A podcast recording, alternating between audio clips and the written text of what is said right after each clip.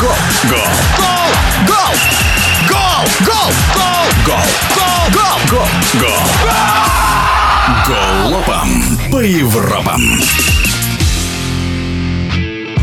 По итогам четвертого тура Лиги чемпионов сразу шесть команд гарантировали выход в плей-офф. Причем такие гранды, как Ман-Сити и Бавария, не потеряли ни одного очка. Как проходил матч Милан-ПСЖ, далеко ли пройдут Дортмунд, Шахтер и Лацио, а также оправдает ли Хвича ожидания болельщиков Наполи, узнаем от известного спортивного комментатора Александра Шмурнова. Пари Сен-Жермен проиграл, на мой взгляд, по делу из-за однообразия ведения атаки.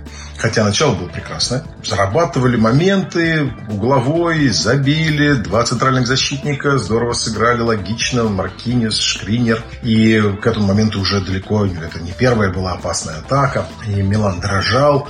Если бы Милан через три минуты не сравнял счет, э, вполне возможно Пари Сен-Жермен с легкими флангами Мбаппе, Дембеле и Коломуани, таким же проворным э, в центре, все-таки разорвал бы э, оборону. Ну, немного тяжеловесную, еще без Калулу. В любом случае, Милан счет сравнял.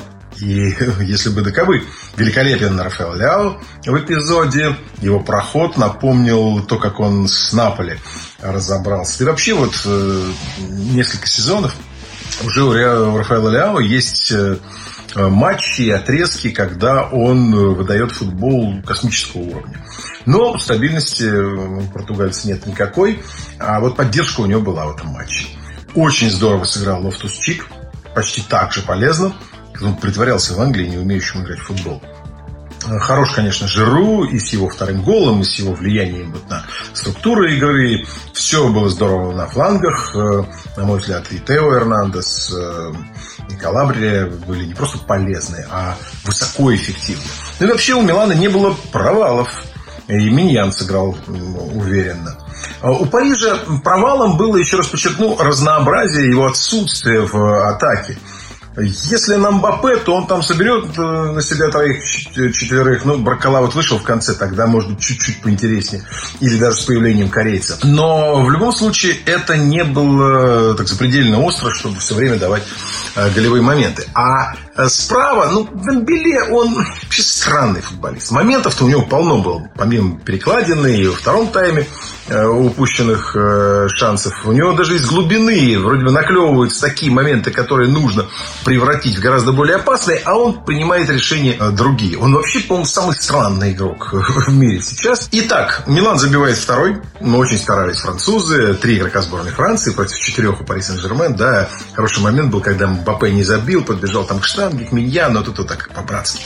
Похлопал, друзья, они товарищи, это понятно. С Дортмундом, с Ньюкаслом, особенно в пятом туре, они будут играть с гораздо большим э, рвением. И я полагаю, что с Ньюкаслом хорошие шансы. А также буду смотреть за Интером, ну, потому что за него болею, потому что Интер, в принципе, интересен как финалист прошлой Лиги Чемпионов, лидер чемпионата Италии, команда с хорошей комплектацией, э, с серьезными притязаниями. Ну и за Наполи. Ну а Наполи как? Э, не только Хвича и не только чемпионство итальянское, но и сама по себе вот эта аура неаполитанской игры требует смотреть с первой минуты до последней.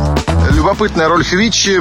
Вы знаете, в отсутствие Осимена и вообще сейчас, вот в начале этого сезона с новым тренером, Хвичи потерял не то чтобы свой лоск, но свою роль. Увы, так получилось. Распад Дори, Политана очень много берут на себя. Вот в этом составе до Хвичи, до левого фланга мяч доходит гораздо реже, чем раньше. Ему туда после блестящего старта прошлого сезона просто все время мяч давали. Он все время там что-то создавал. Под него открывались э, футболисты, с ним взаимодействовали. Сейчас этого нет. И вот э, рассердившийся, немного уставший от безделия на своем фланге Хвича в концовке матча пошел в центр нападения и должен был стать героем.